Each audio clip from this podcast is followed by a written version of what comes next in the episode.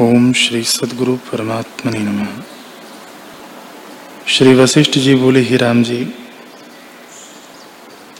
जो ज्ञानवान हैं, वे जगत के पदार्थों में प्रीति नहीं करते।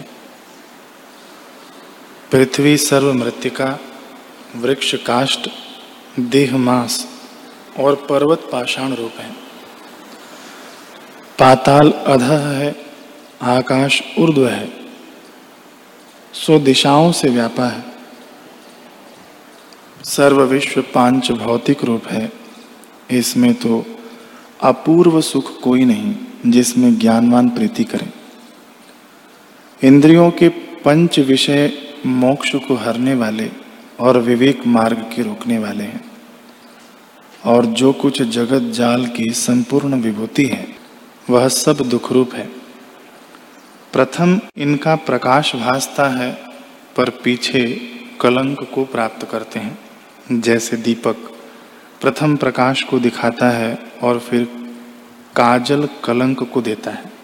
तैसे ही इंद्रियों के विषय आगम अपाई हैं, इनसे शांति नहीं होती। अज्ञानी को स्त्री आदि पदार्थ रमणीय भासते हैं, परंतु ज्ञानवान की वृत्ति इनकी ओर नहीं फुरती। अज्ञानी को ये विषय स्थिर रूप भासते हैं, स्वाद देते हैं, तुष्ट करते हैं, परंतु ज्ञानवान को असत्य और चल रूप भासते हैं और तुष्टता के कारण नहीं होते। ये विषय भोग हैं, विष किनाई स्मरण मात्र से भी विश्वत मूर्छा करते हैं।